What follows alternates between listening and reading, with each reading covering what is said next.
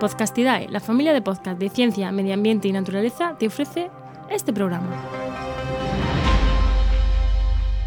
La conservación del lobo y la mejora de sus poblaciones más allá de sus territorios históricos y donde tienen manadas bien establecidas pasa irremediablemente por ponerse de acuerdo con los ganaderos. Sin ellos es imposible. Sin los ganaderos, el lobo nunca va a colonizar nuevas zonas, nunca se va a establecer en nuevos territorios. Huir de quien nos proponga soluciones de confrontación. Confrontándonos nunca vamos a tener el lobo. Quien está en el campo son los ganaderos, es la gente del mundo rural. Sin ellos no va a haber lobo, sin ellos no hay lobo. Comienza Actualidad y Empleo Ambiental, un podcast de Juan María Arenas y Enoc Martínez.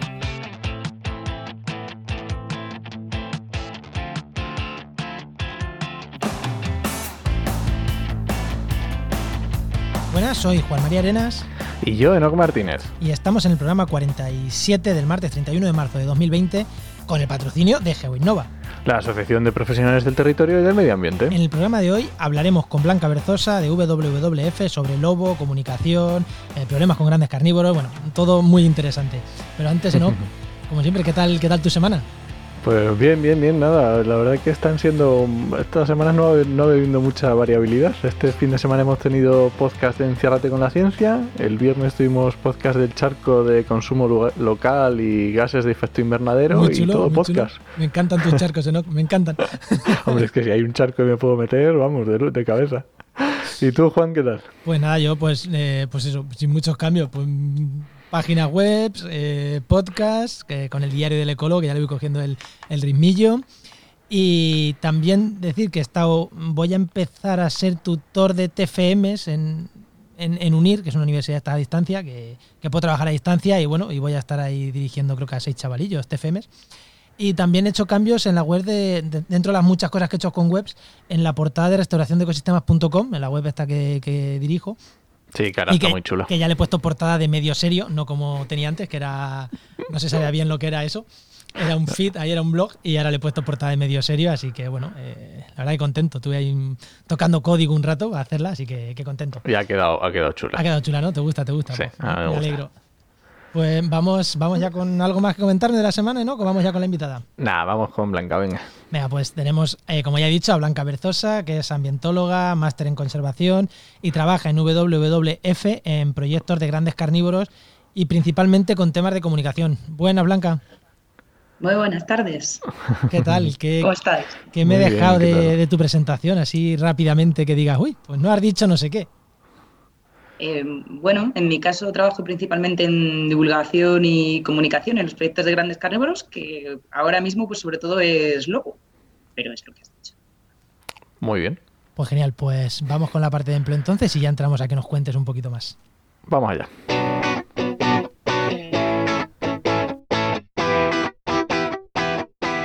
Y como siempre, lo primero es hablar de empleo, de la página, ya sabéis, www.trabajaenmedioambiente.com, que dirige y que tiene ahí actualizada siempre mi compañero Enoch, Enoch, que ¿cuántas ofertas tenemos ahora? Se está notando, ¿no? La- el confinamiento. Sí, ya, ya se está notando, ha ido bajando poco a poco por el lag este de que, claro, las ofertas de empleo no es algo que pongas tú y para mañana, van un poco de... Entonces, pero bueno, ahora mismo tenemos 145 ofertas, ¿vale? Hay diferencia, por ejemplo, la semana que pasada estábamos por encima de las 200 o la anterior 200 y pico. Entonces ya se va notando. Eh, recordad que están las 145 activas, que al menos una vez las revisamos, o sea que... ¿Y qué, y qué destacamos esta semana? Aparte de que la gente se forme, porque... Pues esta semana voy a destacar el empleo público, porque claro, el empleo privado está bajando bastante y porcentualmente está ah, aumentando el, el empleo, el empleo público, que he echado unas cuentas rápidas y más o menos era el 15% del total de las ofertas, que oye, está muy bien. Pues nada, ya sabéis, entrar ahí a mirar. Y bueno, Enoch, venga, pregúntale que esta es la parte que más te gusta.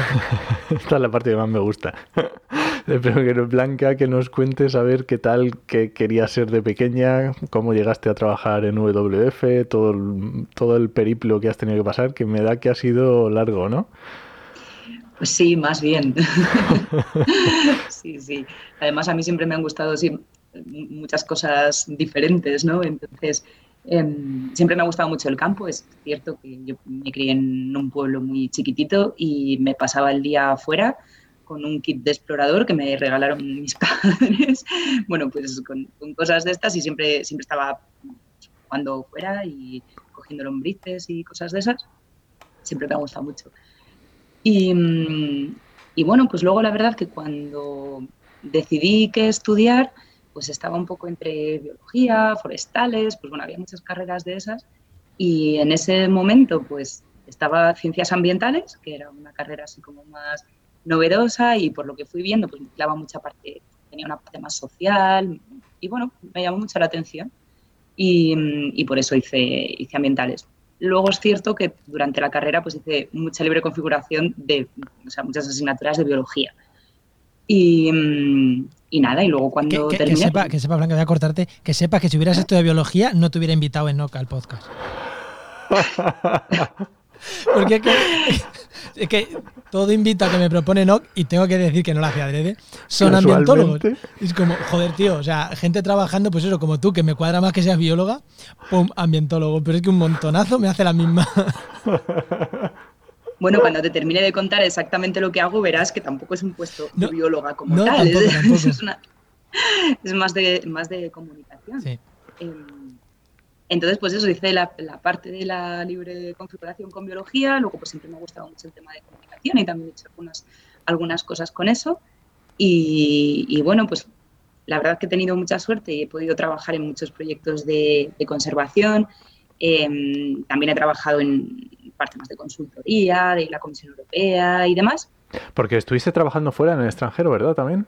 Sí, sí, sí. Estuve trabajando en Inglaterra en una, en una fundación Wetlands and Wetful Trust. Eh, bueno, estuve trabajando, fue una beca, estuve trabajando con una beca unos meses o así, creo que fueron. Y, y bueno, cuando estuve allí, pues solicité una beca de la Fundación La Caixa para hacer el máster de, de, Biología de la Conservación y bueno, pues tuve la grandísima suerte de que me la dieran. Entonces, una de las opciones era haberme quedado allí trabajando, pero me dieron la beca y me volví a hacer, a hacer el máster.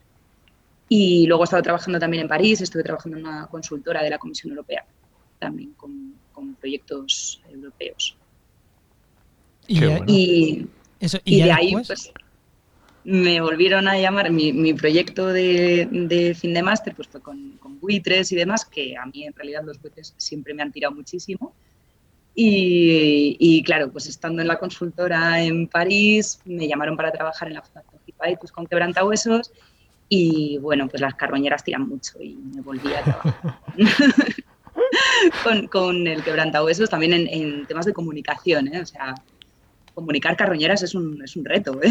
Me, me Eso de esa frase sacada de contexto puede estar un poco fea, ¿eh? Lo de las carroñeras tiran mucho. Uh, pues ya, el marketing no es lo mío. no, no, perdona, sigue, sigue, te, te, te he cortado. nada, nada. Y, y, nada, pues después de ese proyecto que llegó la crisis y estuvimos ahí todos los que dedicábamos al medio ambiente un poco bastante parados. Y bueno, durante ese tiempo, pues yo siempre he tenido también el perfil así de los idiomas y la parte de comunicación y estuve trabajando en una empresa de, de, del sector de, de, los idiomas, que también puede hacer muchas cosas de comunicación.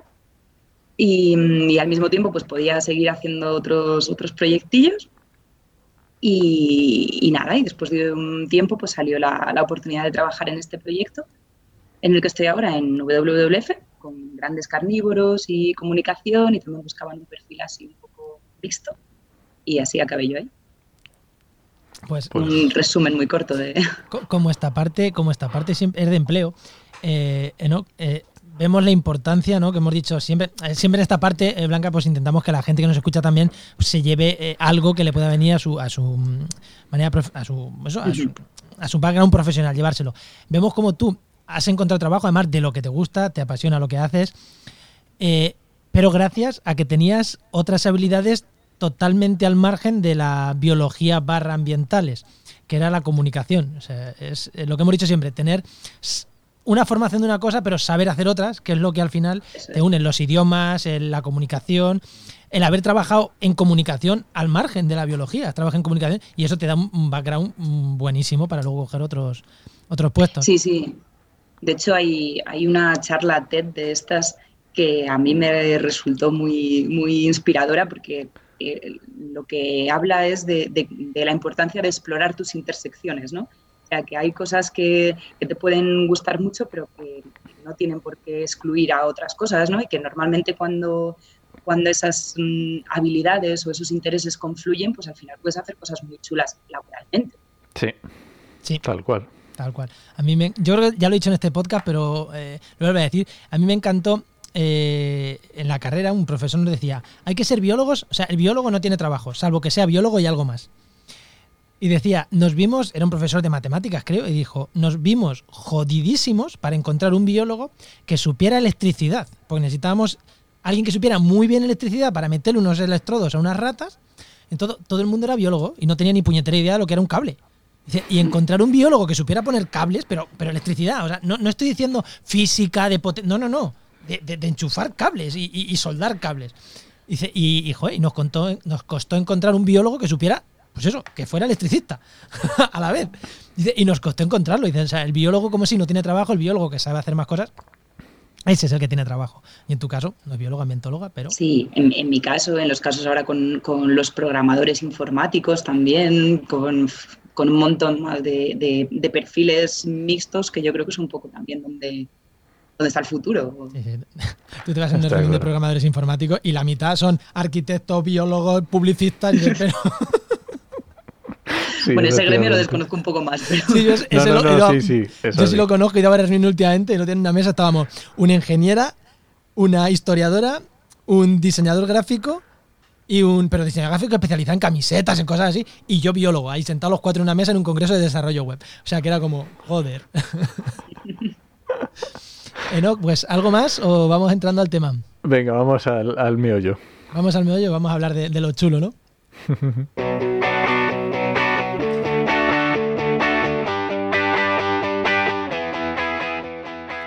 Pues el tema de hoy, ya sabéis, ya vamos a dejar de llamar actualidad, vamos a empezar a llamarle el tema. El tema de esta semana con Blanca va a ser hablar de lobos, casi como excusa para hablar de grandes carnívoros en general, pero como mm, nos decía, ¿no? Eh, antes, fuera de micro, creo que no lo hemos dicho en el programa, no lo hemos dicho, pero fuera de micro nos decía Blanca que principalmente estás trabajando con lobo, ¿no? Entonces vamos a utilizar de excusa el lobo para hablar de grandes carnívoros en general.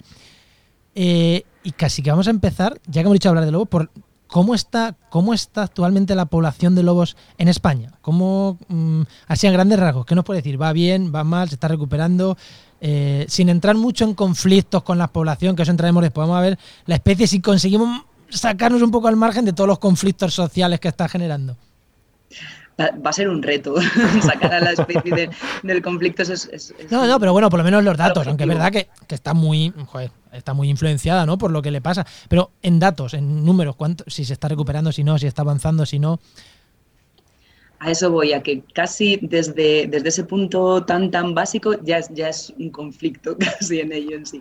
Em, bueno, ahora mismo las poblaciones se estima, porque con, con el lobo sabéis que no se hacen censos contando los individuos como tal, sino que se hacen estimas poblacionales, se cuenta más o menos cuántas, se estiman las manadas y se calcula un porcentaje, eh, o sea, perdón, un, número de, individuos por cada manada, ¿no?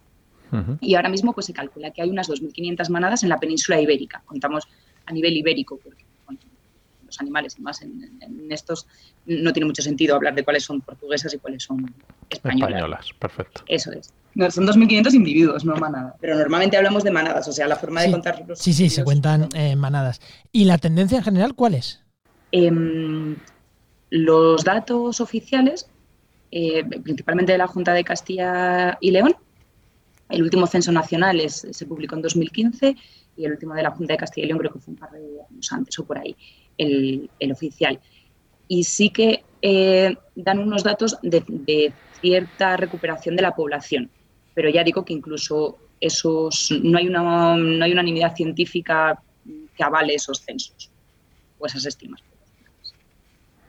Sí, porque incluso antes del micrófono decíamos que ya el tema de los censos ya es un tema bastante controvertido porque no es sencillo hacerlo mm, y como decíamos que son estimas, se utilizan a través de rastros, a través de ciertas... O sea, que no es una cosa que digas mm, igual que cigüeñas o no sé, otros, decíamos antes carroñeras, que pues ahí vas las cuentas y ya está, no hay ningún problema. Claro, en el caso del lobo pues es, mucho más complicado porque mm, también pues, eh, calcular o mm, poner el número de qué, eh, cuántos lobos calculas que hay en una manada, ya es algo en sí conflictivo, ¿no? Tienes que saber también pues, en qué época del año lo estás calculando, si lo calculas a finales de verano, cuando estás teniendo en cuenta los, los cachorros, si lo cuentas en otro momento del año. Sí, pero a mí, a mí personalmente no me parece mal la estima. Es verdad que quien que nos esté escuchando va a decir, joder, vaya cutres, podéis contar animales, no de manadas. Pero también es verdad que a mí personalmente no me, no me duele contar manadas porque en realidad son las estructuras reproductoras, por así decirlo. Claro, claro. O sea, el, lobo se reproduce en manadas y, y si tienes 200 eh, animales en tres manadas, pues van a haber tres camadas prácticamente. Y si tienes 200 animales en 30 manadas, pues va a haber 30 camadas, más o menos. Eso es, sí. O sea, estoy totalmente de acuerdo contigo, ¿eh? ¿no? Es, es la forma de, contar esto, este tipo de, individuos, eh, estos, animales. Porque lo importante son eso, lo importante son las, eh, para mí me parece más importante las cama, las, las, mm, las manadas que hay que el número de individuos, porque al final... Eso es. Es más importante. Por eso no, simplemente quería puntualizarlo porque normalmente hablamos de número de manadas y no hablamos de, porque la gente te pregunta, ¿cuántos lobos hay? Sí, que lo importante no es cuántos lobos hay, sino lo importante es cuántas, cuántas manadas hay. Eh, oye, te iba a preguntar, eh, ¿dónde están todas? O sea, todo, eh, la mayoría, porque claro, la gente Lobo, Lobo está por el norte de España, eso es lo que la gente entiende, pero si vemos noticias vemos que llegan a Madrid, que están en Castilla-La Mancha y ayudas para ataques de lobo, incluso no es todo el norte, porque en Pirineos no hay lobo, o, o es muy, muy, muy residual. Eh, ¿Dónde están en España mayormente distribuidos? ¿no? Lo que es el noroeste de, Castilla y León sería principalmente Asturias. Es la, principal población, la mayor densidad está en, el noroeste, que sería eh, Zamora, al norte del Duero, mm, esa zona. Em, en Asturias es menor, pero esa zona de mm, sur de Galicia, una parte de León y sobre todo esa parte de Zamora es donde están las mayores poblaciones. En la Sierra de la Culebra, por ejemplo, en, Zamora. Que es lo que más se suele escuchar, ¿no? La Sierra de la Culebra suele ser como lo más icónico. Eso es, sí, además porque es una zona en la que han sabido coexistir tradicionalmente con el lobo, el lobo no ha, desaparecido nunca de esa zona y además han sabido pues, explotarlo también como un, como un recurso turístico. Podemos entrar luego más adelante en eso también. podemos entrar ahora, más adelante. Y en el resto de, España, eh, en la zona de, o sea, por Madrid, Castilla-La Mancha, alguna vez se ve alguna, asumimos que son mm, lobos que, que, bajan, ¿no? O hay alguna manada ahí estable.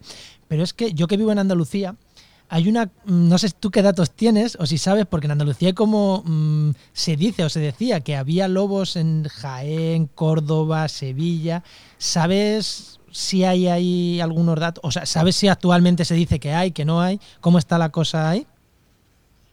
Bueno, en el caso de Andalucía hubo manadas hasta hace relativamente poco. Sí, 2000, 2000 y algo, ¿no?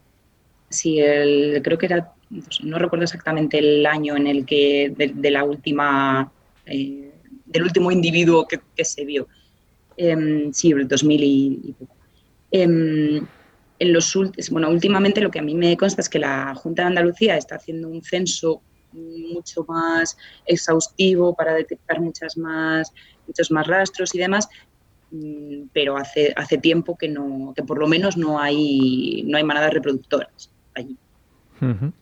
Y si no hay manadas reproductoras, aunque haya algún animal suelto, no está la especie. Eso es así. Sí. Eso es Efectivamente. y, por la zona de Pirineos, porque es verdad que a País Vasco llega algún lobo, y por la zona de Cantabria también se escucha, ¿no? ¿Por la zona de Pirineos hay o no hay? Y, y es más, y te pregunto, hace también hemos leído alguna noticia de que parece que hay algún lobo italiano entrando por ahí. que hay en Pirineos lobo ibérico? ¿No está entrando el italiano? ¿Algo Vale, mm, empiezo un poco por el principio. El, lobo tiene una, mm, eh, una, situación poblacional muy diferente al norte y al sur del Duero. ¿no? Al norte del Duero, las poblaciones que, que están un poco más estables, bueno, también sabéis que hay una, la legislación es diferente. Los que están al norte del Duero se considera una especie eh, bueno, protegida por la Directiva Hábitats, pero lo que se llama gestionable, ¿no? Está en uno de los, de los anexos. Sin embargo, al sur del Duero eh, se considera una especie estrictamente protegida. ¿no? eso ya nos da una idea también de cómo están esas poblaciones. Eh, todos los que van pasando al sur del Duero, ¿no? que comentabas tú antes, eh, Juan, sobre los que llegan a Madrid, ¿no? al sur de pues, Ávila, Salamanca, Madrid, incluso los que van llegando a, a Guadalajara, también. Eso es, pues son manadas que han ido recuperando un poco esos territorios, ¿no? Son zonas en las que siempre hubo lobo, pero pues, a partir de los años, hasta los años 60, que, el lobo era una alimaña y se exterminó de todos los sitios en los que se pudo exterminar, pues de, de esas zonas desapareció. Pero digamos que son, son territorios que, que, el lobo ha perdido hace relativamente muy poco tiempo, si hablamos en, escalas, en sus escalas. Em, entonces, en, el caso de, Aragón, toda esa zona ¿no? a partir de, Soria, que ya es el este, ya no es estrictamente norte-sur del, Duero, toda esa zona también desapareció. Y en el caso de Pirineos sí que ha llegado algún lobo, lobo italiano, vamos a decir entre comillas, que no es que sean lobos italianos, sino lobos de genética italiana, ¿no? Son lobos que han ido pasando desde Italia a Francia y descendientes de aquellos, pues son los que han los que han cruzado los Pirineos. ¿no? Eh, bueno, los que han cruzado tampoco hay constancia de que haya tantísimos. ¿no? El, famoso lobo de los monegros pues era un individuo que llegó a los monegros, había un montón de ganado que no estaba protegido y bueno, pues el lobo dijo, esto es un festín, pero era un lobo. ¿no? ¡A comer! Claro, pero que son citas de individuos o cosas así más raras, ¿no? Sí, sí, sí. Son, son individuos eh, no, son manadas. En, Serán jóvenes en dispersión, buscando otras manadas. Eso es, eso es. Y, también, bueno, nos da bastante información el hecho de que sean capaces de cruzar los Pirineos y bajar, pero no sean capaces de, llegar desde, desde Castilla y León hacia el este, ¿no? Es un dato que también tenemos que analizar. O sea que no hay conexión, o sea que no llegan a conexión, no, existe esa conexión entre los lobos que llegan por la parte europea y los lobo, el lobo ibérico que hay más en Castilla y León. No, ahora que se tenga constancia, no. Bueno, sí, claro, claro. Los, lobos que se han llegado. Por eso también es, importante, mm, sin, entrar mucho en la, en la, polémica, ¿no? pero en el caso de, del País Vasco, por ejemplo, pues es un sitio complejo ese, a ese nivel. Hace, creo que fue hace dos semanas o algo así, se declaró como especie protegida en, el País Vasco. Hasta ahora no lo estaba y es un sitio clave también porque bueno, la directiva Habitats, aunque al norte del Duero diga que es una especie gestionable, eh, eso no exime de que se cumpla el estado de conservación favorable. Y el estado de conservación favorable para una especie lo que implica es que, se asegure que esa especie se asiente y se disperse. Entonces, es imprescindible que, la especie pueda pasar por, el País Vasco, no pueda pasar por, otras comunidades y por otros sitios también. O sea, es, importante que se asegure la dispersión de, Sí, porque gestionable significa que eh, bajo ciertas circunstancias se puede llegar a cazar individuos, pero claro, es lo que dices, mm, gestionable, pero que, se, que el, nivel mínimo tiene que, que garantizarse, ¿no? Claro, y lo de gestionable, pues en Castilla y León no significa gestionable, significa cinegético, al norte del Duero. Es una, es una especie cinegética que se caza sí, sí, y, con, con em, sin embargo, en otros sitios, como puede ser Asturias, en Asturias no es cinegética, pero sí que es gestionable, es decir, se puede cazar desde la administración. Desde las guarderías forestales, pues eso, se gestiona. que no es lo mismo. y entrando ya que ya que estamos entrando en, en polémicas ya de, personas, no vamos a ver nuestra interacción con el lobo. Eh, ¿Por qué ha sobrevivido, así la pregunta mm, directa, por qué ha sobrevivido en el norte del Duero? Sobre todo encima que ahí es cazable, o sea, ¿qué, qué factores tiene, hay diferenciales con otras zonas para que se haya quedado ahí o es casualidad? Pues no te sé responder exactamente a esa pregunta sí que es cierto que en, al norte del Duero eh, hay una cultura de, convivencia o de coexistencia, mejor dicho, con, el lobo, que digamos que ha habido quizá un, equilibrio, ¿no? Em, hay mucha más cultura de, Primero hay una cultura etnográfica en torno al lobo, luego mm, tampoco es... Eh, es como que a la gente le gusta le gustaba, entre comillas, muy entre comillas, ¿no? el hecho de que, de que existiera esa figura. Y eso implica también que la ganadería está mucho más protegida, hay una cultura además de, del uso de mastines eh, tremenda, ¿no? incluso en, León, pues está ya la, raza del mastín leonés. Sí, en Asturias eso también se ha permeado, ha permeado también a la zona de Asturias, que es donde yo soy, que también conozco mucho la, la cultura esta del tener los mastines, ¿no?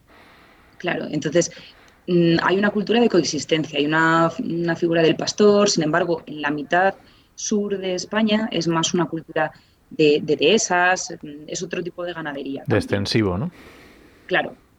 Ah, es, es, muy diferente. Entonces, hay muchos factores, muchos factores que no son los exclusivos de la especie, sino que eh, es una especie que está tan relacionada con factores socioeconómicos que, hay que valorarlo. No, por eso, por eso, por eso te lo he preguntado aquí. Cuando me he dicho, vamos a entrar con conflicto de personas, ¿por qué ha sobrevivido allí? ¿No? Esto, es, esto, es, como el lince en Jaén. ¿Por qué ha sobrevivido? Porque allá había unas fincas enormes de caza que no le pegaban tiros. Claro. así, así de. Así, porque a algunos les gustaba tener por ahí un lince, eh, como el que tenía un tigre, ¿no? Mm. Eh, vale. Y con los conflictos con, con los ganaderos, en las zonas estas donde hay tanta población, ya no las apuntado, hay quizás menos conflictos que en otras zonas donde... Es que, vamos, yo me quedé alucinando hace unos años que me enteré que en Castilla-La Mancha había ayudas para ataques de lobo y que las cobraban. Digo, pero ¿cuántos lobos puede haber en Castilla-La Mancha para que haya ese tipo de ayuda? Eh, realmente, o sea, estas, estas, eh, ¿esto es una forma más de realmente ver al ganadero o más de que empiecen los ganaderos a, oye, mira, si me pasa, no pasa nada, tengo estas ayudas? Porque yo a mí me cuesta, digo, me cuesta creer que hay tantos ataques al lobo en Castilla-La Mancha, por ejemplo.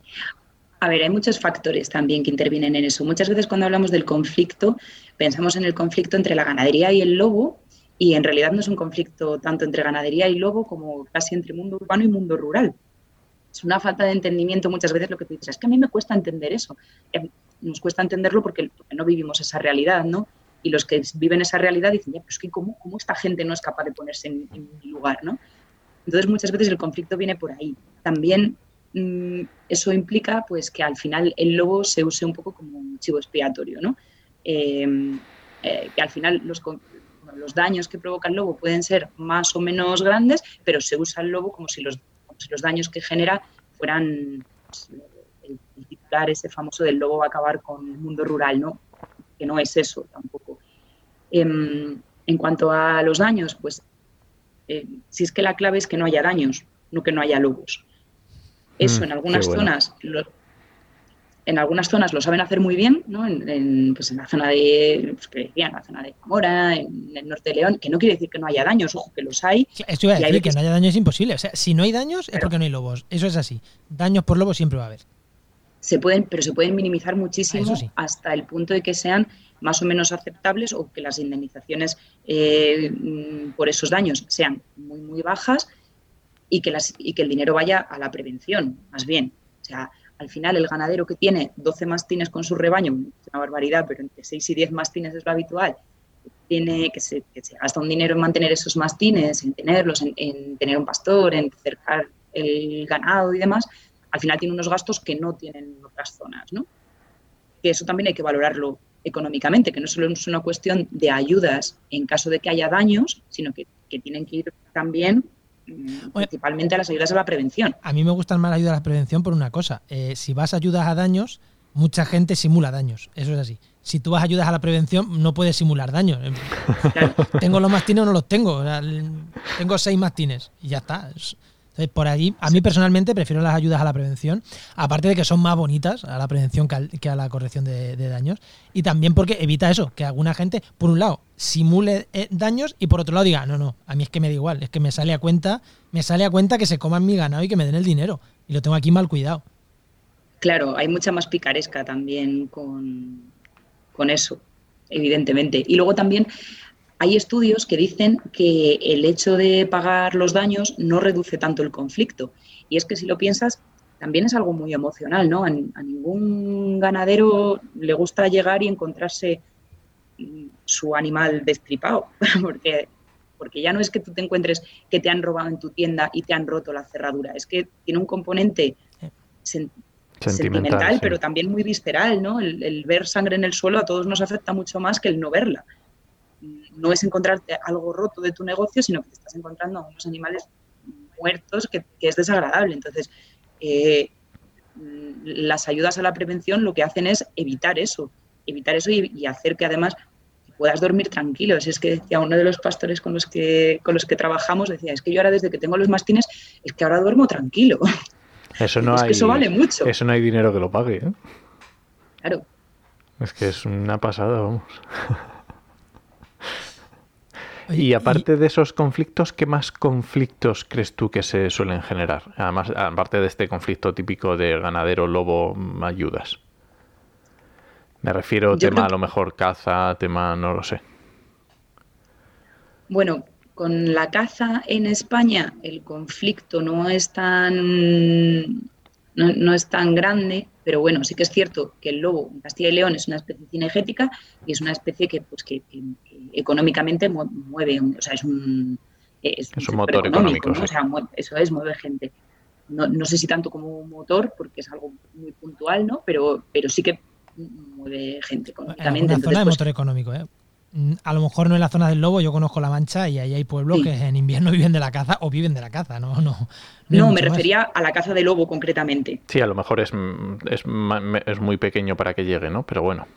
Es, bueno, es muy puntual, quiero decir. No, no, es tanto como la, caza en Castilla-La Mancha, que, a lo mejor sí que es un poco más. Bueno, en este caso, pues es muy puntual. Eh, no como motor económico exclusivamente, pero, pero bueno, es, eh, tiene su importancia. Económicamente es relevante, claro. Entonces, evidentemente, eh, el lobo cinegético pues quiere que el lobo se siga cazando. Em, ahí tenemos que tener en cuenta que es una especie protegida, entonces mm, ahí entra un... Y, una pregunta con esto, eh, claro, para que una especie se siga cazando tiene que seguir estando, si no está, no se caza. Eh, ¿Qué tal relación hay? Porque aquí tengo ciertas similitudes con el lince y otras totalmente distintas. El lince ya hemos dicho que se ha conservado en fincas de caza, pero básicamente al principio se empezó a conservar mucho. Eh, al principio las poblaciones cuando estaba tan tan tan tan mal el lince, muchas eh, no estaban en Doñana como la gente pensaba, sino en fincas de caza de, Jaén, porque los cazadores ahí les molaba tenerlo. Pero en este caso es lo mismo. a los cazadores les, gusta tener el lobo básicamente para poder pegarle tiros. ¿Cómo está la relación? Porque la relación con los cazadores, con vosotros, ONGs como WWF o cualquier otra de las que trabajáis con lobo, entiendo que el conflicto con los cazadores, con los ganaderos es poner mm, conservación y el ganado, pero que son, o sea, que uno podría vivir sin el otro, perfectamente, me refiero. Pero claro, aquí los cazadores no. ¿Qué tal es vuestra relación, tanto con ganaderos como, especialmente ahora, con cazadores? ¿Y cómo veis ese feedback positivo? ¿Recibís feedback positivo también de los cazadores o, casi más de los ganaderos o, de nadie? A ver, hay que tener en cuenta que lo mismo que te decía antes de que la mitad norte de España es muy diferente a la mitad sur en ese sentido, en el norte no hay grandes fincas cinegéticas como puede haber en el sur. Son más pequeños latifundios, la gente mm, tiene más su pequeño ganado, funciona de una manera muy diferente. Y los cotos de caza que hay, hay mucha más caza social, de pequeños cotos de caza del pueblo. Eh, en el caso del lobo, pues muchas veces es gente de fuera que compra, eh, vamos, que en las subastas de... Sí, compra el derecho, vamos. Eso es, compra el derecho como algo muy puntual, ¿no? Entonces, al no haber eh, esa misma concepción del territorio que hay en la mitad sur, de grandes latifundios con grandes fincas que se dedican principalmente a la caza, no solo de esa especie, sino de, varias especies, cambia mucho la gestión también. Es, es, muy diferente. Entonces, por eso en el norte, en este caso, es, se trata mucho más de trabajar con, con, ganaderos y con pastores, que son los que están en el territorio y son, en muchos casos, los dueños del territorio, si no son dueños, si no son eh, pastos comunales. O sea que sí, que, que, los cazadores aquí no es que sea un sector que lo tengáis encima, que tengáis mucha presión, que tengáis que contactar mucho con ellos. En principio no. No, no es como el trabajo con, con el lince o con el conejo en, en, el sur. Sí, sí, sí. Sí, está claro, está clarísimo. Y otra pregunta, eh, en el programa pasado de, este, este, de, este, podcast hablábamos de fauna urbana y cómo le estaba afectando el confinamiento a la fauna urbana. Eh, claro, yo sé que ahora mismo tú nos has dicho que no puedes estar saliendo al campo, pero ¿cómo le puede estar afectando el confinamiento que estamos teniendo nosotros al lobo? Porque si no me equivoco está también en época de cría ahora mismo, ¿no? Eh, o, no sé exactamente la fenología del lobo, pero tiene que estar en época ahora mismo de, reproducción, vamos, como todas las especies. Hmm. A ver, tú piensas que el, que el lobo mm, es, bueno, es curioso por una parte, pero es mucho más huidizo que, otras especies que hemos visto, ¿no? No, es, un, zorro. Eh, y que además, por lo general, eh, en España pues está más en los pueblos de la España vaciada y demás que, acercándose a las grandes ciudades. Em, no sé hasta qué punto le está afectando más. Yo estos días sí que he visto así alguna noticia de un lobo en el medio de no sé dónde, pero no más noticias que otras veces. O sea, mm, que se acerquen, pues sí, y si encima se acercan cuando no hay gente, es que no tiene absolutamente nada de raro, ¿no? Em, por ejemplo, cuando hablamos del lobo, hay mucha gente que dice, no, es que los lobos de ahora eh, son diferentes a los de antes porque los de ahora se acercan más a los pueblos que los de antes. Y es que hay que tener en cuenta también cómo hemos ido abandonando el medio rural, ¿no? Antes había mm, gente en un pueblo, mucha o poca, pero había gente en un pueblo, pero no solo estaba en el pueblo, sino que además labraba la zona de alrededor, estaban las eras, estaban, bueno, pues toda la zona de alrededor del pueblo en el que había presencia humana. Sí, se iban al monte, recogían leña. Mm. Eso es. Y que hoy en día en, los pueblos, hablo principalmente de los pueblos pequeños de Castilla y León, de Asturias o, Galicia, ¿no? de, esa, de esa zona, en la que hay gente en el pueblo, hay gente que hace algo alrededor del pueblo, pero poquito, y luego la gente que sigue trabajando en el campo cada vez es menos, porque está más mecanizado y demás, ¿no? Entonces, claro, para el lobo es más difícil también saber hasta qué punto hay presencia humana en un sitio o no. Entonces es normal que se vayan acercando más. O sea, si estuviéramos montando fiestas alrededor del pueblo todos los días, seguro que el lobo no se acercaba por allí. Vamos. Y ahora pues lo mismo. Si encima hay poca gente en el pueblo y la poca gente que hay en el pueblo no está saliendo de su casa, bueno, pues es normal que, quiero decir, es biología de la especie, ¿no? Ellos tienden a expandirse y tienden a su, forma de, ampliar territorios, ¿no? No tiene tampoco nada de raro. En cuanto a esto de, la fauna urbana, yo también creo, estoy leyendo muchas noticias con, respecto a eso, ¿no? Con que, como si esto fuera un gran Chernóbil, que ya está volviendo la fauna y tal. es que somos, yo creo que es una cuestión de, esfuerzo de muestreo. Es que estamos mucha gente mirando por las ventanas aburridos, entonces a lo mejor a lo mejor has tenido un cernícalo uh, muy cerca de tu casa toda la vida y no te habías dado ni cuenta. Te habías enterado. Sí, a mí me, encanta, ya lo dijimos la semana pasada y seguimos el vídeo de las cabras en Chinchilla. Lo están poniendo en la antena 3 cada tres días. Pues ese vídeo es previo al confinamiento. O sea, no estábamos confinados cuando las cabras en Chinchilla. Y en Antena 3 lo ponen lo he visto varias veces en, en bucle, como, pero vamos a ver, que ese vídeo es previo al confinamiento, que, que, ya... Sí, es, de repente nos llama la atención eso y dices, es que eso ha estado ahí toda la vida, lo que tú has estado un poco disperso para... Sí, lo mismo, yo, yo, he visto aquí en el parque, he visto la bandera blanca, que no la he visto, y, y, estoy segurísimo de que ha estado siempre ahí, pero oye, que no, pues oye, no me he dado cuenta, no estaba yo a, a, a verlas y ya está, no pasa nada. Vale, y pues oye, una cosa, que antes hemos, hemos nombrado el tema de la Sierra de la Culebra y el tema del aprovechamiento a, nivel turístico. Em, ¿cómo, cómo, cómo, está esa experiencia? ¿Cómo está funcionando? O sea, ¿la gente lo, lo, toma bien o es algo que ya se venía haciendo y es simplemente es algo que estaba metido, imbuido en, en la población y ya está? ¿Cómo, ¿Cómo lo ves? Bueno, la Sierra de la Culebra es un caso curioso y que yo os animo que lo conozcáis porque es, un, sitio, es un sitio interesante. Em, bueno, la Sierra de la Culebra y Sanabria, la, zona de Sanabria, Puebla y demás también.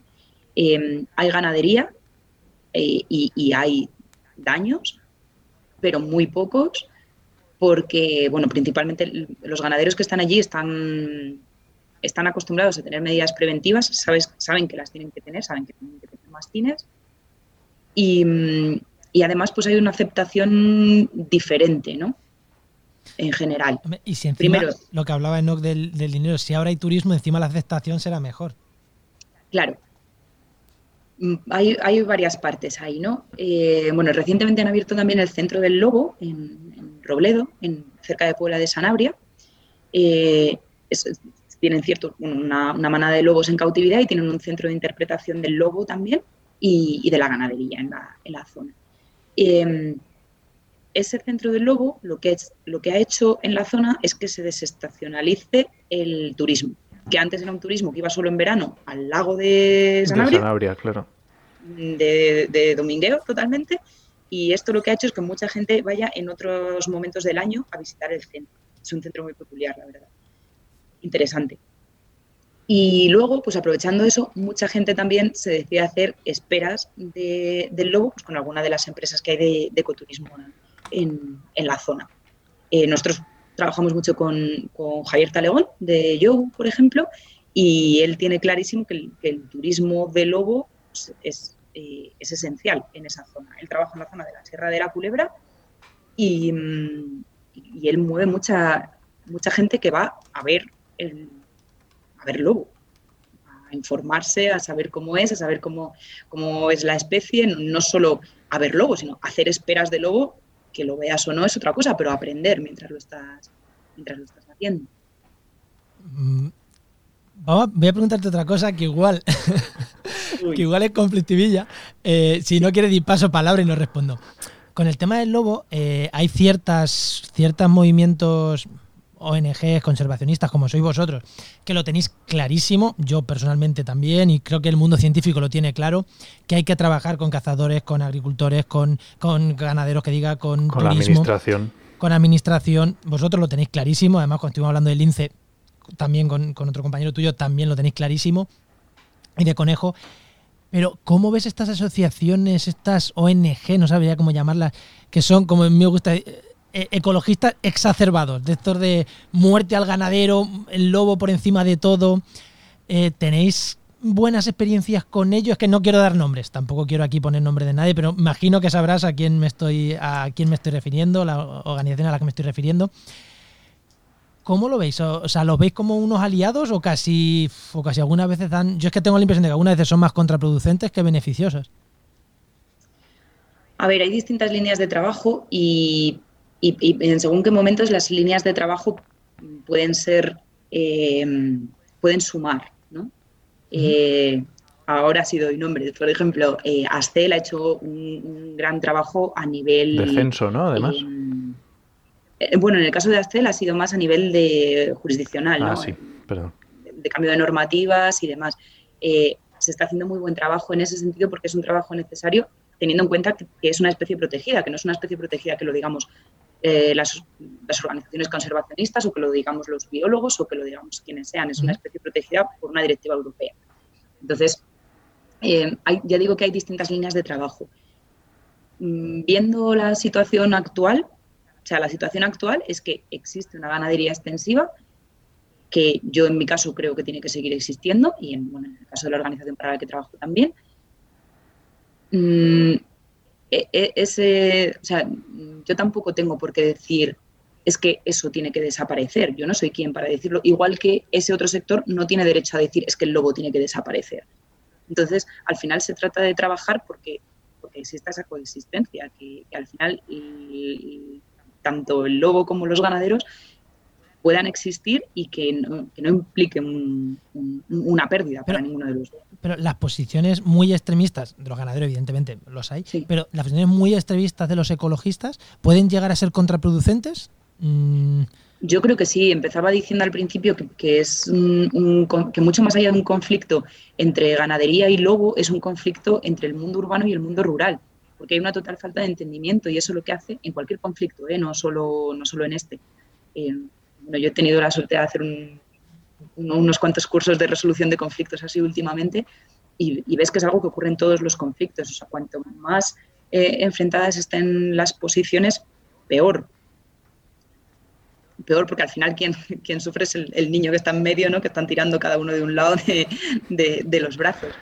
Em, yo creo que existen soluciones intermedias y que es por las que hay que, por las que, hay que trabajar, ¿no? que en este caso pues son las medidas preventivas. O sea, es un punto de encuentro en el que si ni el ganadero quiere que haya daños, ni los urbanitas queremos que haya daños. ¿no? Entonces, vamos a trabajar por eso en lugar de estar pendiente, ¿no? Porque es que desde Madrid venís a ponerme las, las normas. Yo vivo en Palencia, yo soy de un pueblo pequeño, yo me he criado entre mastines.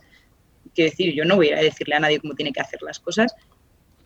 Ni quiero que tampoco me digan a mí en la, en la parte de conservación, ¿no? hay, una cosa que yo no sé si tú estarás también conmigo de acuerdo y, que a mí me gusta mucho el tema cuando se habla de, porque nosotros al final, eh, cuando estamos hablando de especies, siempre hay conflictos, siempre hay relaciones entre diferentes pues, intereses, está claro. Cada uno pues tiene sus intereses y no hay ningún problema. Pero a mí hay algo que siempre me, me marca mucho, que es el tema de que cuando quieres implantar determinada mm, especie, cuando quieres hacer una conservación de una especie, siempre tienes que contar con la población que la va a sufrir o que se va a beneficiar de ella. Porque si no, de otra forma, mm, es imposible. Lo que tú quieres hacer no va, no va a prosperar. ¿no? Entonces, mm, para mí, yo creo que esto es un, esto que decías, ¿no? De al final es mundo urbano, mundo rural, es, es interesante también. No sé, no sé esto cómo lo ves. Estoy totalmente de acuerdo. Es, eh, creo que es sociología básica, es eh, cuestión de, contar con quien está en contacto con ello. Me da igual que sea un lobo, me da igual que sea una escuela rural o que sea eh, si peatonalizas o no la Gran Vía. O sea, contar con, con, quien va a vivir eso. También porque te va a ayudar mucho a encontrar a ti la solución. Y, ahora ya para, ir terminando, eh, hemos hablado de mucho, pero hemos dicho que trabajabas en WWF con estos proyectos, pero el proyecto real, en el proyecto que estáis llevando ahora, o que es lo que estáis trabajando ahora, ¿qué es exactamente ya por ir terminando, ¿no? Vamos a terminar ya diciendo qué es exactamente lo que estáis haciendo desde vuestra, desde vuestra organización, ya que, ya que tú estás con las manos en la masa, ¿no? Trabajando en temas de comunicación, ya hemos dicho en temas de comunicación. ¿Qué estáis haciendo desde vuestra organización y específicamente tú en, para la conservación del lobo? Ya en plan poniendo de hago esto, esto, esto, me reúno con el otro, o sea, un poquito más de el día a día tuyo, ¿no? Por así decirlo, y de vuestra organización. Bueno, pues este proyecto se llama Eurolarge Carnivores, que tiene un nombre infumable y es un proyecto es lo menos sexy del mundo. Eh, somos 16 países a nivel europeo trabajando en red, eh, porque a fin de cuentas em, esto es algo que ocurre con varios grandes carnívoros a nivel europeo, ¿no? Desde que se eh, aprobó la Directiva mm, Europea Habitats, que se protegieron muchas poblaciones de grandes carnívoros, pues como que se han ido recuperando un poquito en algunas zonas mejor que en otras y han vuelto a surgir conflictos, algunos que nunca se habían solucionado, o sea, conflictos que han existido siempre y otros que han ido surgiendo. en muchos casos, además, eh, son poblaciones transfronterizas. Entonces, el hecho de trabajar en red entre varios países ayuda mucho, primero porque es una forma de, eh, intercambiar experiencias que ya han funcionado en otros sitios o que no han funcionado en otros sitios y ya no cometes tú los mismos errores. Y también porque es una forma de gestionar las poblaciones que son transfronterizas y que por tanto tienen distintas legislaciones en muchos casos o por lo menos distintas administraciones involucradas, también a nivel de terreno gestionarlo de alguna de una manera diferente, ¿no? Em, entonces, eso, somos 16 países trabajando en, en red y lo que hacemos nosotros concretamente, este proyecto no tiene nada de trabajo con la especie como tal, ¿no? No hacemos seguimiento, no hacemos, hacemos muy poco campo con la especie, pero hacemos eh, muchos seminarios con, ganaderos, nos reunimos mucho con los ganaderos, nos reunimos también con, periodistas, porque el hecho de cómo se trata eh, el conflicto eh, a nivel local con, los periodistas influye también mucho en cómo se ve. Qué bueno. un caso concreto es lo que ha ocurrido en, en Zamora, ¿no? Eh, pues antes siempre, digamos que el, protagonista era el ganadero que decía, yo fulanito de tal he tenido no sé cuántos ataques y... Y he perdido tantos, tantos, sí. Claro, que, tiene, que tiene derecho a, quejarse, ¿eh? o sea, es un trabajo que tienen que hacer las administraciones. Pero, por ejemplo, pues hace poco hicimos un, documental en el que uno de los ganaderos es un, chico muy joven, además de, Zamora, eh, y, los titulares pues ya eran que Zamora es famosa a nivel europeo por la coexistencia, por, por, apoyar a un chico joven que ha decidido quedarse con la ganadería de sus padres y que además le, está dando un punto diferente ¿no? a, esa, a esa ganadería, porque él además de tener una ganadería en extensivo, de querer, quererse, de, apostar por el pueblo, se fue a estudiar fuera y ha vuelto para quedarse, eh, pues él tiene una visión en la que los turistas que llegan allí, pues también les interesa lo que él hace. Y eso es importante, o sea, hay que poner en valor también que no son pobres pastores que están por ahí, ¿no? que también tienen un conocimiento que se está perdiendo, por desgracia, y que es un conocimiento interesante desde el punto de vista etnográfico, desde el punto de vista de, la biología de la conservación de, otras especies. Y, eso, pues, esas son algunas de las acciones que, hacemos. En cuanto a los seminarios que hemos hecho con, con, los ganaderos, pues luego te das cuenta que hay muchas soluciones que son más fáciles ¿no? y, que son, y que sentándose a hablar te lo pueden Surge, ¿no? Las soluciones al final llegan solas. Por ejemplo, con los mastines, ¿no? Se ha visto que, hay muchos ganaderos, sobre todo en las zonas más, con más afluencia de turistas, que no quieren usar mastines porque, pues bueno, no saben muy bien cómo interactuar con los turistas. Es otro tema en el que las administraciones tienen que ver, o sea, que si no se usan mastines, no es porque el ganadero no quiera usarlos, sino porque hay que ver y hay que facilitar las herramientas y ordenar los usos del territorio también para ver, eh, pues eh, esta parte es, mm, aquí hay turismo, aquí hay ganadería, aquí hay tal, igual que se hace con, la caza o con cualquier otro, otro uso del territorio. Claro, muy bueno. Sí, sí, claro, es que es eso, el mastín, cuando tú vas por el monte paseando y ves los mastines. Ostras. Ostras. Sí, eso, nos daría casi para un podcast ellos solos. Pues otro sí, a raíz de eso hicimos una infografía muy chula también para, para explicarle un poco a la gente cómo tiene que comportarse con mastines y por qué están los mastines allí, ¿no? Que el hecho de que haya mastines es, un buen... Es un buen signo, eh, es algo, eso es, es un buen signo y es un signo de, coexistencia con, lobo. Pues otro día te vienes y lo dejamos pendiente y hablamos de mastines, porque nos da para mucho más. Me parece un tema espectacular y, chulísimo. Pues, eh, joder, eh, yo siento mucho por la gente que está escuchando el programa que no te está viendo. Es que con gente que, se emociona como tú eh, contando esto, eh, seguro, seguro que al lobo le va a ir genial, que sea mucha gente como tú trabajando, porque es, un placer verte con la emoción en la que, con la que lo cuentas. Eh, así que dinos dónde podemos encontrarte, dónde podemos seguirte tu actividad para, para seguir aprendiendo de lobo, porque en redes sociales y demás seguro que, lo que cuentas es súper interesante y súper divertido. Pues Muchas gracias. Es un cumplido eso que me estás diciendo, por Dios. me sacas los colores. Em, bueno, pues en, la web de www.es barra grandes carnívoros, ahí vamos publicando todo lo que hacemos, también en las redes sociales, en Facebook y en Twitter con el mismo nombre.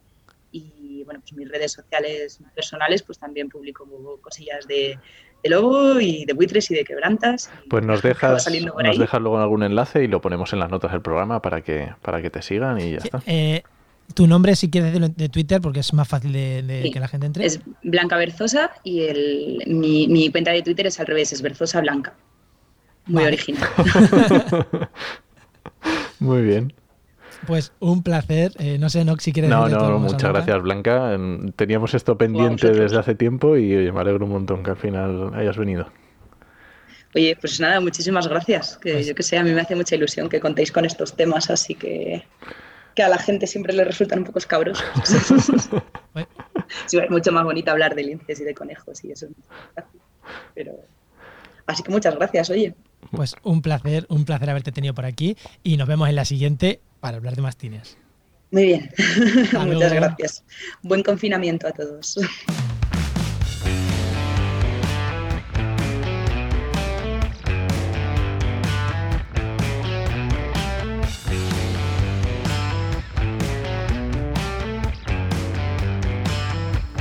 y vamos con la sección de recomendaciones. Ya sabéis, esta nueva bueno, esta nueva, ya no tan nueva, esta sección que, que nos viene gracias a Innova. La Asociación de Profesionales del Territorio y del Medio Ambiente. Y que cada semana nos traen un par de recursos muy útiles para la gente que trabajáis en temas de, medio ambiente. ¿Y a quién, tenemos, a quién tenemos esta semana, no? Pues hoy nos trae recomendaciones José Vicente Sánchez Cabrera, que es licenciado en Geografía, experto en desarrollo local y profesor asociado a la Universidad de Valencia. Ha sido presidente del Colegio de Geógrafos de la Comunidad Valenciana y, por supuesto, es profesor de GeoInnova. Muy buenas. Hola, ¿qué tal? Buenos días, ¿cómo estáis? ¿Qué tal, qué tal? Pues, ¿qué, dos herramientas, qué dos herramientas nos traes? Bueno, eh, efectos de paisaje y derivado de la firma que hizo el Estado español en el 2007 del Convenio Europeo del Paisaje en Florencia, pues bueno, pues una herramienta interesante de consulta para toda la gente que quiera aproximarse a esta disciplina, pues sería eh, esta que está puesta en el Ministerio de Transición Ecológica y Reto Demográfico, ¿vale? que es el Atlas de los Paisajes de España, ¿vale? que es una herramienta muy interesante de información pues, que, que, caracteriza los distintos tipos de paisaje que hay en, todo el país y pues se permite hacer un análisis interesante de, cuál es la eh, planificación, ordenación y gestión del mismo en, el Estado. Pues genial, esto ya sabéis que dejaremos el enlace, efectivamente es un enlace del Ministerio, lo dejaremos en las notas del programa. Y para quien quiera buscarlo en Google, seguro que habla del paisaje de España aparece seguro de los primeros, pero bueno, es un, es un enlace al gobierno. ¿Y la segunda? Pues bueno, pues voy a recomendar, eh, de las, hay distintas comunidades autónomas que, desarrollan sus políticas de paisaje. Me voy a centrar en, en, la de Cataluña, que es la del Observatorio del Paisaje de Cataluña, que a través de su consorcio, en el cual está la Generalitat y distintas eh, diputaciones, eh, pues bueno, hay muchísima información relativa a la actividad del paisaje, los centros de documentación, hay un centro de documentación, perdón, donde se puede acudir para recibir o recoger mucha información en ese sentido, recursos de todo tipo, cartografías, eh, etcétera. Qué bueno. Y bueno, estas serían las dos herramientas que quería plantear. Si queréis que plantee alguna más, pues, queda a vuestra disposición. Pues más pues herramientas yo creo que van a ser, pero vas a plantear más, pero para el siguiente, para el siguiente programa. la siguiente vez que contactemos seguro que, que contactamos contigo y nos vuelves a dar otras dos herramientas, como siempre, las herramientas que nos traéis desde Genova, súper súper interesantes. Pues muchas gracias, José pues Vicente. Muchas gracias. Gracias a vosotros. Y recordar que esta sección ha sido patrocinada por GeoInnova, la Asociación de Profesionales del Territorio y del Medio Ambiente. Y que puedes encontrar en www.geoinnova.org.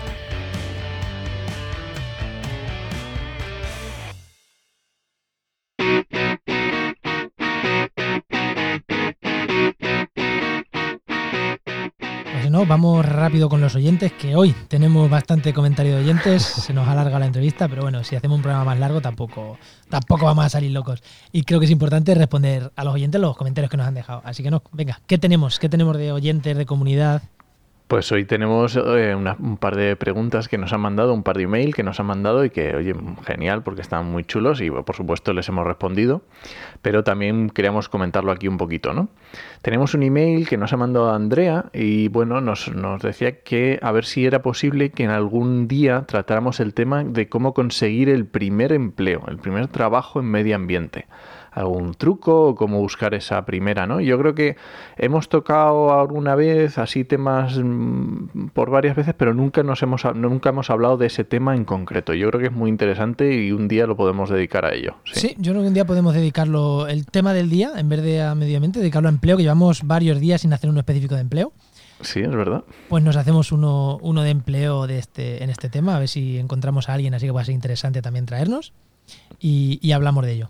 Yo creo que puede quedar un programita interesante. sí. sí. sí, mm. Muy, buena, muy buena propuesta, Andrea. Fíjate que no, me, que, no me hayas dicho de este correo, eh, me acabo de enterar. Sí, es que hemos, hemos, hecho una gestión de los correos, ya nos hemos organizado un poco mejor y ahora me llegan a mí directamente, a no ser que se los envía a Juan y claro, pues no se había enterado. es, lo que tienes mejorando, ir, ir, creciendo, que al final no podemos leer todo todos, así que... efectivamente. Venga, el siguiente, ¿no? Que de nuevo tampoco lo sabía. Tenemos otro email de Enrique que también que era, bueno, era es geólogo, ¿no? Y, y, bueno, ha hecho más, más, tiene más formación, ¿no? Y bueno, el, email es bastante largo, le damos muchas gracias porque nos echaba también algunas flores por ahí. Y me preguntaba por el tema de unas oposiciones, unas oposiciones que hemos nombrado aquí varias veces, que son las de escala de técnicos facultativos superiores y escala de titulados de escuelas técnicas de grado medio, tela con el nombrecito. Bueno, pero al final es... no, no, que sigue, de organismos autónomos de comunidades autónomas, no de medio ambiente. Esto es no, esto es claro, al final se, se resume en organismos autónomos del Ministerio de Medio Ambiente. Unos son, eh, eh, digamos, superiores para eh, los funcionarios de la escala A1 y otros son para funcionarios de la escala A2. Pero en ambos casos son para personas graduadas. No hay diferencia, simplemente es te preparas una posición que es un pelín más difícil en el caso de los A1 y eh, en el caso de los A2 lleva un poquito menos de temario. Pero en este caso, y la que nos, que nos pregunta Enrique, el plazo de los A1 terminó el 17 de marzo y el plazo de los A2 terminó el 17 de febrero. Me estoy hablando de memoria, ¿vale? Pero estas son una serie de oposiciones que suele sacar el Ministerio con relativa frecuencia, ¿vale? Si no es todos los años, cada dos años, etcétera. Entonces suelen ser unas eh, oposiciones recurrentes, ¿vale? Entonces, son interesantes, eh, sí que yo le he respondido ya eh, más concretamente, ¿no? Pero es interesante entender que estas son oposiciones que eh, son para toda España. El Ministerio de Medio Ambiente, al ser ámbito estatal, eso significa que hay unas plazas, que este año son un montón, son 40, una, una pasada, y lo que se hace es que cuando terminas, los que aprueban, luego tienen que pasar un curso de funcionariado que en teoría no suspende nadie, y sacas una nota. Tienes una nota sobre 10 o sobre lo que sea, y los que sacan mejor nota eligen primero destino, no tiene más. Entonces es todo el estado, hay las plazas que hay, y, te, y, cuando te toque elegir, eliges entre las que haya, que puede ser desde Cádiz hasta mm, A Coruña, a Madrid, porque hay muchas confederaciones, por ejemplo la del Tajo, que su sede es Madrid. Entonces, mmm, ahí está. Lo único malo, si, si esa parte te tira mucho para atrás, lo único que mmm, tienes que tener en cuenta es que a los dos años ya puedes empezar a concurso de traslados y el traslado al final es entre todo el ámbito del Estado entre todo el ministerio, entonces es muy abierto, está, yo creo que está muy bien, no es lo mismo que si te sacas una posición en un ayuntamiento, que ya está, el ayuntamiento y no sales de ahí. Ese es tu ámbito de, de, sí, sí, de trabajo. Te, te, puedes mover de, la calle, de vivir en la calle mayor a vivir al lado del cementerio, pero ya está. Efectivamente. Oye, que para muchas gentes que para muchas personas esto es una ventaja y para otros no, para otros una desventaja, ¿no? Pero sí, bueno, si que hay que tenerlo en y cuenta. sacas plaza, pues mira qué feliz. Efectivamente, pero bueno, es, es, es, simplemente esto, ¿no? Y bueno, esto yo creo que un día también estaría bien hablar de empleo y hablar no de estas oposiciones en concreto, sino en plan más más general de todo el tema de oposiciones, cómo funciona y cómo planteárselo, que también puede estar chulo. Yo creo que también puede estar chulo, sí. Sí, sí, sí, sí puede estar un tema Interesante. Oye, pues me alegro que la gente haga estas preguntas, que para esto es lo que claro, estamos abiertos. El, el, comentario que no pueda dar esa opinión que, que tienes. Eh, opinión Porque muy, es que además, formada. justamente estas oposiciones son las que yo me estoy preparando. O sea, que es, que, que se iba a decir que justo aquí. Justo aquí sabemos mucho, ¿no? Bueno, sabes mucho yo. Sí, no. estas tengo algo de idea, sí. Estas tengo algo de idea. Eh, ¿Algo más de oyentes? Nada, que ya saben que nos pueden, nos pueden escribir a escríbenos arroba trabajamediambiente.com o a trabajamediambiente.com barra contacto. A cualquiera de las dos, que al final es lo mismo. Si va una redirigió al otro. Me llegan todos. pues nos vamos con el networking. Venga.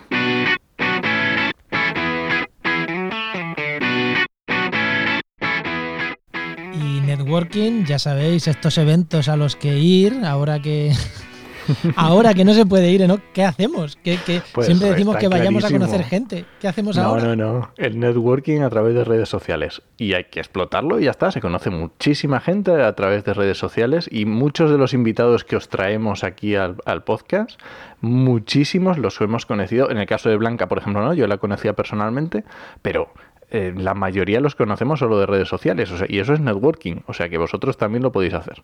Como os hemos dicho muchas veces, Enoch y yo empezamos a montar todo esto sin conocernos presencialmente hasta pasados ocho meses o diez, o sea que, que, se puede, se puede incluso montar negocios con gente a la que conoces por redes sociales, ¿eh? parece una tontería, pero...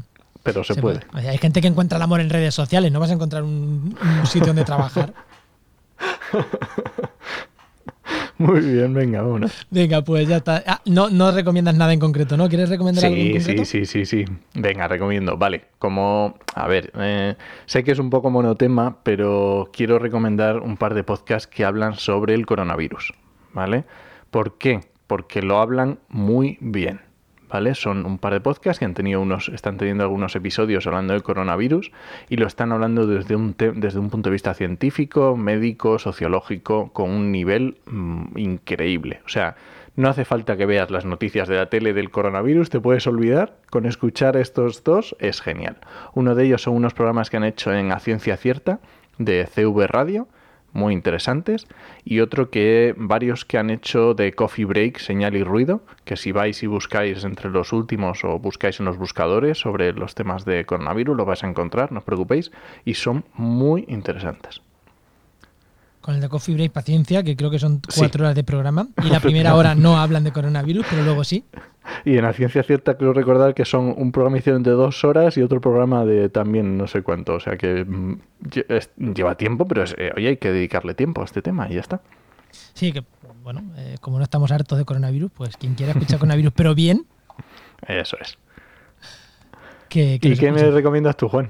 Pues yo es que como no, tengo tiempo para escuchar podcast, eh, no estoy escuchando mucho podcast nuevo últimamente, tengo mucho acumulado y no tengo mucho tiempo. Así que os voy a recomendar que entréis a restauraciondeecosistemas.com, a mi página web de restauración. Digo mi página web, pero no escribo yo últimamente ahí. Pero sobre todo Paula, que es la chica que tenemos en prácticas, está escribiendo bastantes cositas y algunas súper chulas y súper interesantes. Y todos los días estamos generando contenido. Así que, bueno, restauraciondeecosistemas.com, ahí no solo no es restauración de ecosistemas, ¿eh? o sea, es el nombre, pero hablamos de, gestión de recursos naturales, de, conservación, hablamos un poco de, de todo. Y y está viendo bastantes cosas bastante interesantes. Incluso buscamos colaboradores. Si alguien quiere que escribe bien y quiere escribir sobre estos temas, pues estamos abiertos también a que puedan mandarnos su colaboración. Está muy chulo, yo os lo recomiendo también. Pues nos vamos, ¿no? Nos vamos. Venga. Pues nos vamos hasta la semana que viene. Recuerda que puedes escucharnos, encontrarnos en Ivos, en Spreaker, en Spotify, en Google Podcast, Apple Podcast si nos estás escuchando en alguno de estos sitios, déjanos un comentario, una valoración. En Apple Podcast pon una valoración. No viene mal, hombre. Estos chavales son muy majetes. Me, lo paso bien. hombre, si vais a decir son unos putos pesados, pues mira, no nos escucha lo primero. Y lo segundo, pues no nos dejes una valoración mala, tampoco es plan. Por eso lo decimos al final, para que a los que les parezcamos unos pesados no hayan llegado hasta aquí. Y os esperamos el martes que viene en Actualidad y Empleo Ambiental y durante toda la semana en trabajenmedioambiente.com y en nuestras redes sociales. Nos escuchamos. Adiós.